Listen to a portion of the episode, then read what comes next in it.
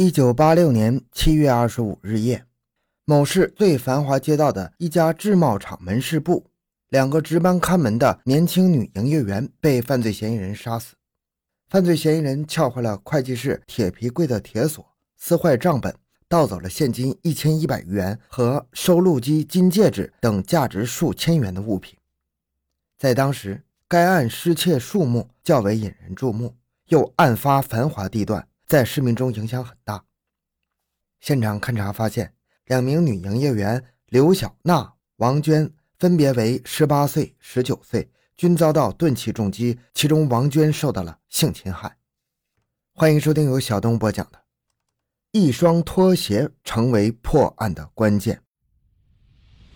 回到现场，寻找真相。小东讲故事系列专辑。由喜马拉雅独家播出。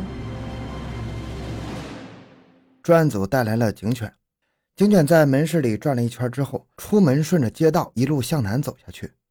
随后，民警在离案发现场几十米外的绿化带上找到了一双沾满血迹的手套。经过血液检验，血迹正是其中一名受害女营业员王娟的。刑警人员在现场提取到近百枚指纹。在水磨石地面和长条椅上，利用照相静电吸附提取了残缺不全的拖鞋印、塑料凉鞋印足迹七枚。在现场参与勘验的痕迹技术人员十多人，大多分管指纹提取，只有郑德才一个人处理足迹。因为现场遗留的足迹鞋子十分破旧，基本看不出鞋子底纹的形状。为了尽快找到可供参考的样本鞋。郑德才独自一个人来到了该市几个较大的废旧物品收购站，在收购的大堆废旧鞋中，一双双翻动寻找相似的鞋子，研究鞋子的底纹形状和生产厂家。当时盛夏炎热，鞋堆散发的臭气，尘土熏鼻。郑德才顾不上这些，直到找着需要的样本鞋。郑德才拿着样本鞋，反复的检验比对现场足迹，终于弄清了犯罪嫌疑人的基本体貌特征。整整忙碌了五天的郑德才公布了足迹检验结果。他说：“根据对现场遗留足迹的检验比对，我发现现场犯罪嫌疑人至少是两个人。第一个嫌疑人穿泡沫拖鞋，鞋长二十六厘米，鞋子比较破。这个嫌疑人是男性，身高一米七二，年轻人，体态中等。鞋类及产地类似福建省福州市第二塑料厂生产的白鸽牌泡沫拖鞋。”第二个嫌疑人脚穿九孔凉鞋，鞋长二十五点五厘米，男性，身高一米六五，年轻人，体态中等偏瘦。鞋类及产地类似广东省潮州市第五塑料厂生产的塑料凉鞋。因此，根据现场拖鞋足迹很破旧，前掌有断裂痕，可以断定嫌疑人身份层次不高，居住地离案发地不远，排查地对象应该以案发地周边一公里以内居住的年轻男性为主。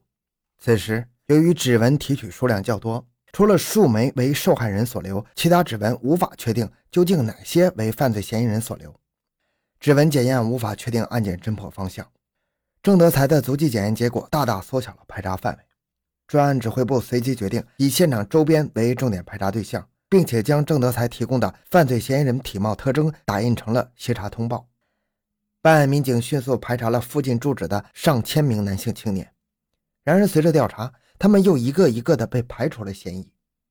不久，一个与郑德才提供的画像十分相似的嫌疑对象浮了出来：李明春，男性，二十岁，犯有前科，身高一米七二，体态中等，住址距离案发现场约有一华里。经过办案民警询问，李明春无法证实自己在案发时间的去向。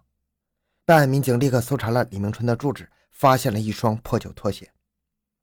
办案民警将李明春带到了专案组继续讯问。经过指纹比对，李明春的指纹与现场提取的所有指纹都不相符。难道李明春真的与此案无关吗？专案组再次找到郑德才，请他对搜获的李明春的那双破旧拖鞋做出鉴定。破旧拖鞋的底纹已经磨得模糊不清了，这给郑德才的检验对比工作带来了不小的困难。为了慎重起见，郑德才再次赶到专案组。亲自提取了李明春的行走足迹，经过整整一天的检验比对，郑德才得出结论：七二五案发现场的破旧拖鞋足迹确实是李明春的鞋子所留的。专案组迅速对李明春展开突审。很快，他交代了自己伙同白清国、张宝顺杀害两名年轻女营业员的犯罪事实。根据李明春的交代，白清国、张宝顺很快被一一抓获了，并都对犯罪事实供认不讳。通过此案的破获，再次证实了足迹步法检验不仅适用于农村牧区，城市里也完全适用。凡是能留下足迹的地方，均可适用足迹步法检验。这三个人均为无业人员，看到周边一些人做生意挣了不少钱，很是羡慕。为了达到一夜暴富的目的，他们三个人就凑在一起打了抢劫钱财的歪主意。经过几天的踩点。对周边地理环境比较熟悉的李明春，发现繁华街道的一家制帽厂门市部每天晚上只有两名女营业员留守，比较容易下手。于是他就提议，就去制帽厂门市部。那个门市部已经经营很多年了，每天都有很多顾客在选购帽子，现金收入一定不少。只要你觉得可以，那就抢那里了。李明春的提议得到了白金国、张宝顺的赞同。三人立即分头准备了手套、撬杠、锤子等作案工具。七月二十五日傍晚，三个人顾不上吃晚饭，坐在了制帽厂门市部的马路对面观察动静，等待抢劫的时机。那个年代没有夜市，几乎所有的商店都是夜晚出去吃饭的。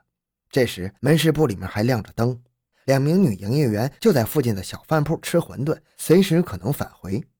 李明春斗胆上前查看了一番。返回马路对面后，李明春对白金国、张宝顺说：“不行，有铁门栓，还有一把大锁。夏天人多眼杂，不能过去砸锁。”白清国问：“那怎么办呢？”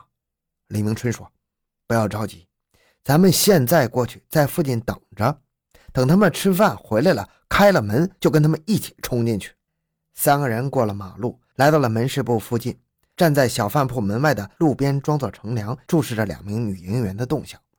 刘小娜、王娟吃完馄饨，说笑着走出小饭铺，返回了门市部，掏出钥匙打开了大铁锁。就在他们推开门市部大门的时候，三个人迅速跟了上去。白清国、张宝顺上前死死勒住两名女营业员的脖子。李明春回身关上了大门，从里边插上了铁门栓。在这个繁华路段，很多年没有发生过抢劫杀人的刑事案件，大家根本没有防范意识。两名女营业员突然被人勒住脖子，一下子被搞懵了，不知道该怎么才好。李明春瞪圆了双眼，对两名女营业员说：“我们哥几个缺钱，你们听懂了吗？赶紧把铁皮柜里的钱全部拿出来，不然你们就死定了。”两名女营业员被勒住了脖子，上气不接下气地说：“那那是公家的钱，我俩兜里还有几十块钱，你们拿了快走吧，我们保证不去告你们。”呸！李明春戴上手套，对白清国、张宝顺说：“快把他们绑了，堵住嘴，他们不给。”大爷，我自己找。这时，白清国说：“咱们不能就这么白来一趟，我得奸了他，这才够本。”说着，白清国不顾女营业员王娟的反抗，将她按在地上，强行扒掉裤子，强奸了她。